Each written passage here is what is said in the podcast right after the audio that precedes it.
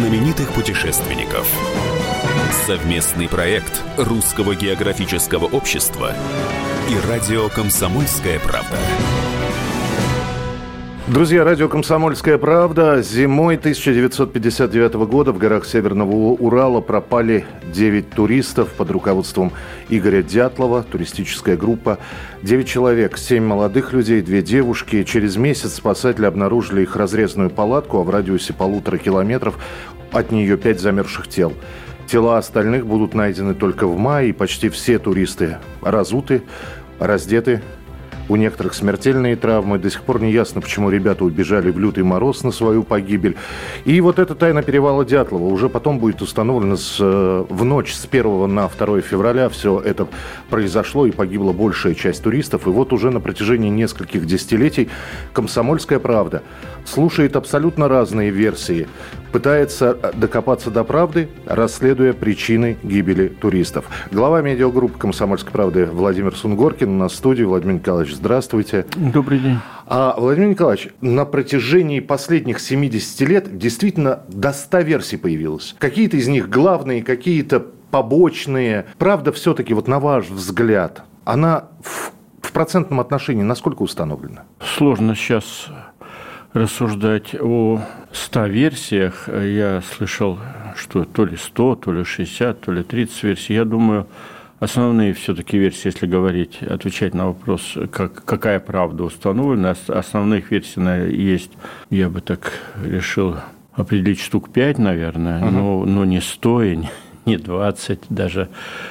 Но проблема в том, мне, мне очень сложно отвечать на такой простой вопрос. Дальше ты должен спросить меня, а какой версии я придерживаюсь. Да? Ну, это было бы совсем просто. Да, да нет, такое. почему? Нормально, это обычное дело.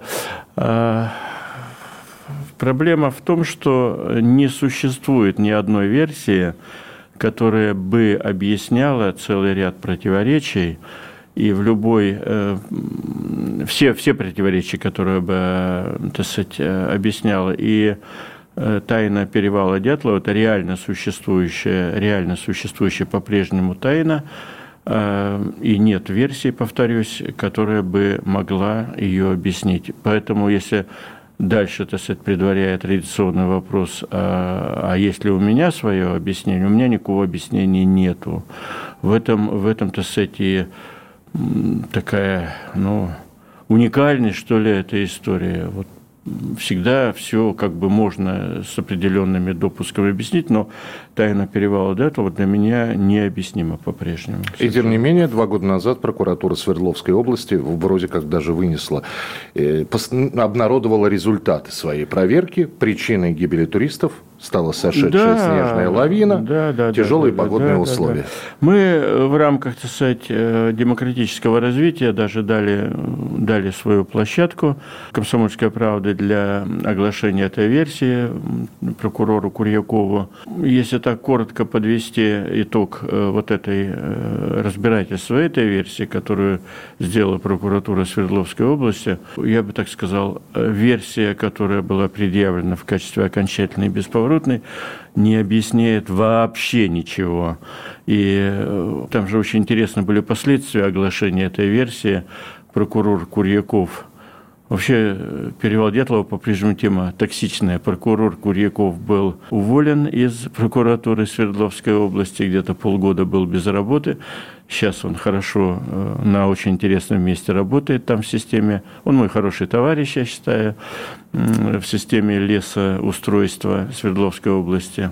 Но... Неплохой поворот судьбы такой. Да, неплохой. Ну, он вообще так к природе относится с большой любовью. Недаром он и занимался этой темой. И он, насколько я знаю, написал даже кандидатскую диссертацию по... Не знаю, защитил ли, но он писал кандидатскую диссертацию по этой теме.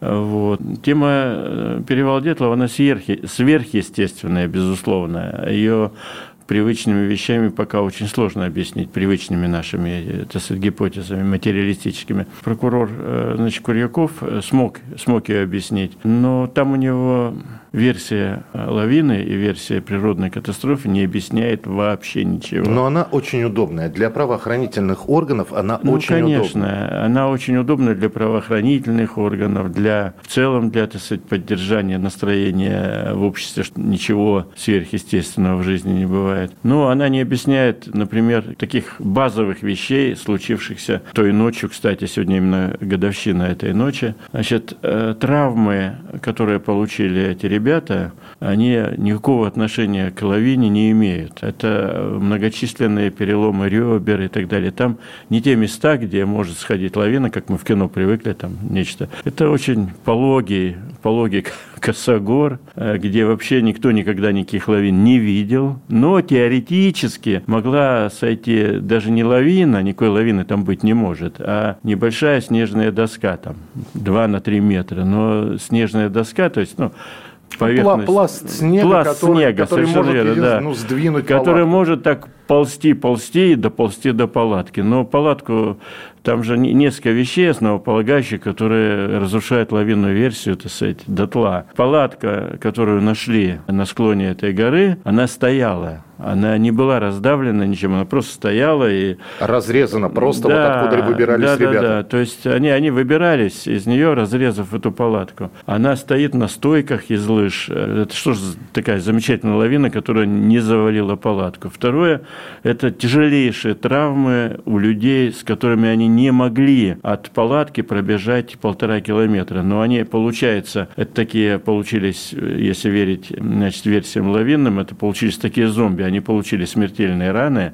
Раны несовместимые с жизнью. Там раскроенные черепа, Раскроенные черепа, да. раздавленные грудные клетки. Грудные да. клетки. Это тяжелейшие, страшные травмы, с которыми они почему-то бежали километр и два, как зомби в фильмах фантастических, а потом взяли и умерли под кедром, где предварительно развели очень хороший костер, настоящий костер. Потом они получили кучу ожогов от этого костра, и только потом умерли. То есть такая лавина, которая не объясняет ничего из происшедшего, вообще ничего она не объясняет. Ну, кроме того, что там лавины в нашем понимании бытовом, лавины как угу. лавины, там ее быть не может. Там может быть небольшой сход снега, но и его не было. Спустя 60 с лишним лет есть ли возможность установить правду или тайна перевала Дятлова – это вот как тайна Бермудского треугольника. Что-то произошло, а вот что мы объяснить не можем, то есть мы будем пробовать и дальше, из mm-hmm. года в год, материалы будут появляться, но правды мы не узнаем.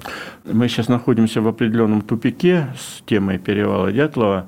На эту минуту и вот в прошедшие годы, я думаю, большое деморализующее действие на расследование оказало несколько вещей. Почему сейчас некий тупик и затишье, я бы сказал несколько вещей. Первое, значит, вот это так, так называемое расследование Свердловской прокуратуры, э, ну, как бы это же официально уважаемый орган, это же прокуратура, а не, не хухры-мухры, не, не группа сумасшедших любителей, да, конспирологов. В целом, так сказать, ситуация сейчас в стране, она у нас такая интересная, мы все к войне готовимся, да, я такой широкий контекст беру, где мы сейчас находимся.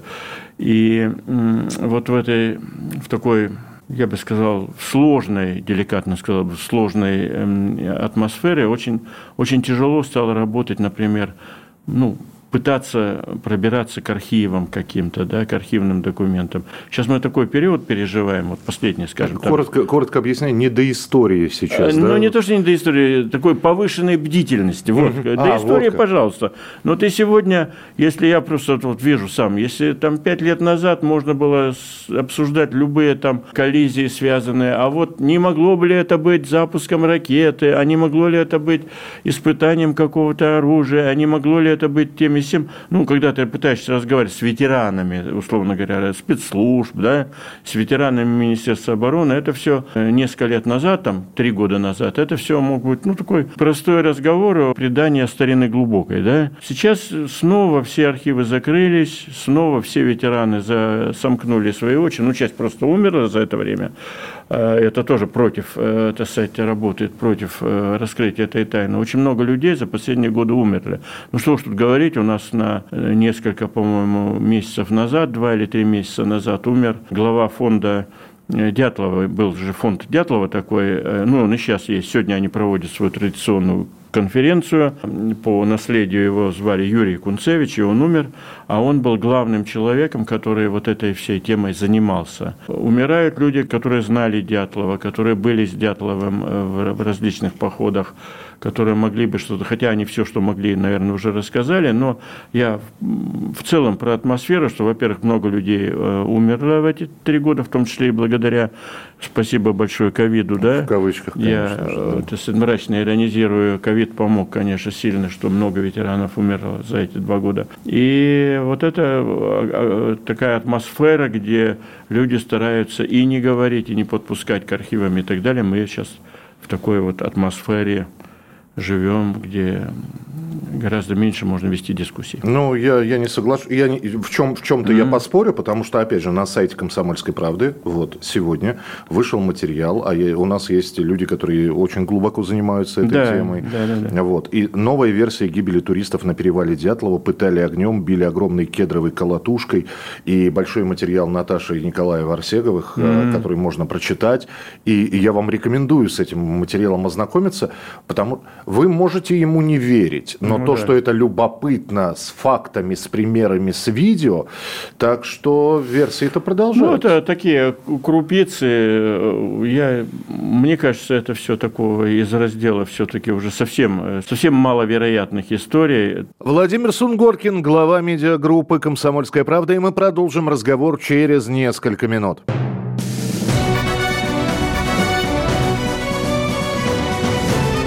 Знаменитых путешественников. Совместный проект Русского географического общества и радио «Комсомольская правда». В годовщину произошедшего в 1959 году в горах Северного Урала на месте, которое в дальнейшем получит название «Перевал Дятлова». Мы сегодня продолжаем разговор о том, что же случилось тогда в 1959 году. Владимир Сунгоркин, глава медиагруппы «Комсомольская правда» у нас в эфире. То, что их э, пытали, ну, не их, а одного парня, э, значит, пытали огнем, это очень похоже, хотя мы вроде, так сказать, взрослые люди и понимаем, зачем надо было пытать туриста огнем. Да? Но нет никакого другого объяснения о характере ожогов, кроме одного, что он был подвешен, и в подвешенном состоянии его жгли ему ногу. Он не лежал, а был подвешен. Ну, это, это не наши домыслы, значит, группы сошедших с ума журналистов на этой теме, а это заключение судмедэксперта Эдуарда Туманова, который этим серьезно занимается и, кстати, тоже обещает большое расследование сделать. Но такое ощущение, что он немножко стесняется тех выводов, которым его так сказать, несет э, это все следствие. Ну, представляете, в глубине тайги кто-то пытает э, наших советских. наших советских туристов в мирном 59 году, подвешивая к, к дереву. Что они там как будто это инквизиция, да, инквизиция 16 века, что уж они такое могли увидеть. Но э, как раз вот это, с точки зрения, вот эти дикие гипотезы, они, как ни, ни странно, они подтверждаются характером травм, да, что касается избиения огромной колотушкой, которые сбивают, э, которые бьют по дереву, по кедру, чтобы от вибрации да, шишки, шишки кедровые падали, да. У меня тоже это в голове никак не укладывается. Я знаю эту колотушку, я вырос э, все-таки в таежных районах, я знаю, о чем речь. Но это такая, такой огромный молоток, который весит, э, вот представьте, просто огромный молоток или кувалда, если угодно. Она может весить так, ну, на глазок килограмма 32-35, и вот такой колотушкой бить подвешенного человека. Ну, во-первых, тоже... привести, принести ее зачем-то на перевал. Она там лежит. А, она, она, она могла лежать там под деревом. Технически, да. Их никто не, не возит, ее вот делают, и тут же на месте это, э, так если углубляться, это огромный пень, в него вбивается большая такая же рукоятка, угу. и она лежит здесь под кедром, когда шишки поспели, то э, бывает даже не один, а два человека вдвоем, значит, держат, размахиваются, ударяют. Колотушка по... общего пользования. Да, такая. она ударяет по кедру, кедр вибрирует, и шишка сыпется. Это такая вот древняя, древняя, так сказать, мансийская и таежная технология.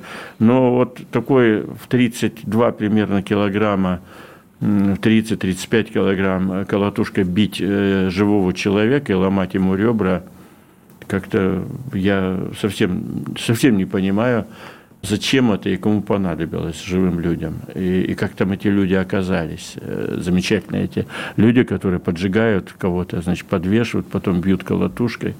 Но характер травм, как раз это про характер травм, э, как раз это может, может эта дикая колотушка э, объяснить. Потому что характер травм, которым подверглись эти ребята, он это давно, с 50-х годов, когда делали сразу экспертизу, известно, и это подтверждают и современные судмедэкспертизы, что характер травм э, абсолютно типовой, он происходит, если, если человека ударяет, например, э, там, товарный поезд, или э, грузовой автомобиль, или танк, например, угу. да, вот мы когда там были, я был на перевале Дятлова два раза, две зимы туда ездил, меня осторожно судмедэкс спрашивал, скажи, пожалуйста, а в нигде так сказать, в материалах не упоминается танк, тут не мог оказаться.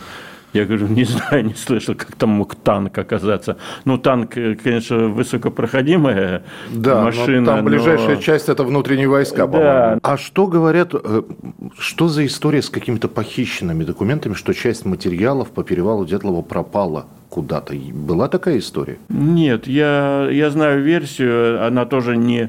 Опять же, э, те версии, которые мы сейчас обсуждаем и готовы я дальше обсуждать, это э, мы категорически не рассматриваем э, рассказов журналистов, писателей и так далее, которые ради красного словца могут что-то придумать. Есть версия адвоката, вернее, он сейчас адвокат, он был следователь по особо важным делам, он очень много занимался при генпрокуроре России был, э, ну, есть, наверное, э, надеюсь, он жив-здоров, следователь по особо важным делам, я, к сожалению, забыл его фамилию, но это очень знаменитый человек, он руководил группой следствия по, по, мятя, по мятежу 93 -го года. То, uh-huh. есть, то есть это а, а, особо, реально особо важный следователь, который руководил, ты потом ставишь его фамилию, который руководил э, группой следователей по событиям октября 93 года захвата власти. Да, да, да. Вот этот, сам, да, вот этот самый человек, который по просьбе генерального прокурора Юрия Яковлевича Чайки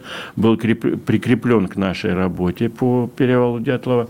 Этот человек занимался несколько лет э, этой темой, и он пришел к совершенно однозначному выводу – я подчеркиваю, не писатель, не, не художник, не журналист-фантаст. А человек, который работает а человек, с фактами. Который всю жизнь работает только с фактами, который особо, так сказать, особо э, особо доверенное лицо был генпрокурора, он пришел к совершенно однозначному выводу, что существует где-то еще одно дело уголовное, и что то уголовное дело, которое лежит и которым все пользуются, с различной степенью придыхания. Обычно многие, кто им пользуется, говорят, наконец-то впервые в наших руках секретнейшее дело. Все это вранье, это то самое дело, которое с 59 года и гуляет в открытом по доступе, столам. Да. да, оно в открытом доступе, потому что оно рассекречено давно. А, а, так вот, он считает, что это дело – это имитация настоящего дела. Калька, с наста... ну, такая, Это да? подделка. Подделка. Э, для того, чтобы очень интересно, ведь это дело должно было по всем канонам быть уничтожено еще в 80-е годы. Существует порядок. Вот прошло там 30 лет, оно должно быть уничтожено. Вот это дело, ну, их уничтожают в массовом порядке в топку. И архив, ни один архив не выдержит. Ну, подумаешь, какое-то дело о гибели э, значит, группы, наверное, от лавины, от чего-то. Но кто-то, неизвестно кто, дал команду, чтобы это дело не уничтожали. Это дело осталось в архиве специально не уничтоженное. То ли для того, чтобы когда-то кто-то все-таки заинтересовался и рассказал вот человечеству да? о чем-то, то ли наоборот. А, так вот, следователь э, по особо важным э, поручениям при генпрокуроре Российской Федерации Леонид Прошкин а, пришел к выводу, что существует существует где-то отдельное настоящее дело, а то дело, которое видит вся широкая публика, и которое вот в основе всех там наших многочисленных расследований. В общем, пока засекречено и закрыто. Оно где-то лежит, а почему он к такому выводу пришел? Он увидел, что в том деле, которое существует, не хватает большого количества протокольных материалов подлинников. Что-то есть в виде копии, а чего-то нет вообще. Вот он, он как следователь говорит, вот смотрите, существует, условно говоря, протокол работы где э, гистологическая там, экспертиза, где такая экспертиза, где сякая экспертиза и где вот это. Вот целого набора экспертиз он не увидел там. Почему они исчезли, непонятно. Вот. Ну, там же много, там вообще э, такая матрешка с перевалом Дятлова, там гигантское количество, вообще во всей этой истории разбросано гигантское количество каких-то странных э, моментов, которые никак не объясняются. Уж говорить, что это лавина, в частности, радиация, которую нашли. Угу. Значит, э, экспертизы по радиации оттуда убраны на самом деле. Есть копии этих экспертиз. Но копии причем такие, что у Прошкина они вызвали сомнения, что это специально, чтобы увести возможного пытливого расследователя, поставили какие-то другие, другие ложный цифры, след ложный след. Это для специалиста важно. Я в свое время разговаривал с одним, ну не буду называть фамилию, он меня не уполновачил, ну, с, с крупнейшим специалистом, а, значит, с крупнейшим специалистом по радиации. Да. Мы с ним сидели рядом на одном государственном мероприятии, и оно никак не начиналось, а у меня была шпаргалка, я знал, что я его найду, я к ним подсел, и говорю, вот смотрите, вот что вы можете сказать по этой экспертизе? Он посмотрел, говорит, это, говорит, бессмысленный набор цифр, типа. Я говорю, а еще, можно еще? Говорит, не понимаю, говорит. Это, я ему подсунул вот ту самую эту. Ага. А он крупнейший специалист по нашим радиоактивным делам. Я говорю, дальше у меня тоже тупик. Я говорю, слушайте, там, Иван Иванович, а можно вы нам это официально скажете и как-то мы вас тоже втянем в эту историю? Он говорит, а что за история? Я говорю, ну там перевал дед, вот и все. Ну я слушаю, слушаю, говорит, а он такой академик, он академик Академии науки, он, как многие академики, они, они как боятся, как не знаю чего, да. самое страшное для них оказаться впутанным в какую-нибудь такую историю, где их обвинят там в, в лженауке, в медийности, в жареных этих всех историях. Он такой настоящий вот такой. Не страшно бояться всего этого, всякой пошлости, да, жизненной. И он говорит, не-не-не. Я говорю, слушайте, и вот я начинаю его уговаривать, слушайте, говорю, Иванович, но мы же занимаемся вот реально очень таинственная история. Ну, помогите нам, скажите. Ну, вот возьмите, скажите, что это билиберде и абракадабра. Таких цифр не бывает. Ну, там, условно говоря, там, цифры заражения, цифры там гамма, бета, излучения. Да. Не, он говорит, иди отсюда. Даже не буду. Друзья, в общем, расследование продолжается, и материалы о тайне перевала Дятлова будут обязательно в «Комсомольской правде» появляться. Еще раз рекомендую просто прочитать. Вышел материал на сайте «Комсомольской правды», новая версия. Пытали огнем, били огромной кедровой колотушкой. Глава медиагруппы «Комсомольской правды» Владимир Сунгоркин был в эфире. Владимир Николаевич, будем встречаться и продолжать разговор на эту тему. Спасибо большое. Спасибо, спасибо большое. Клуб знаменитых путешественников.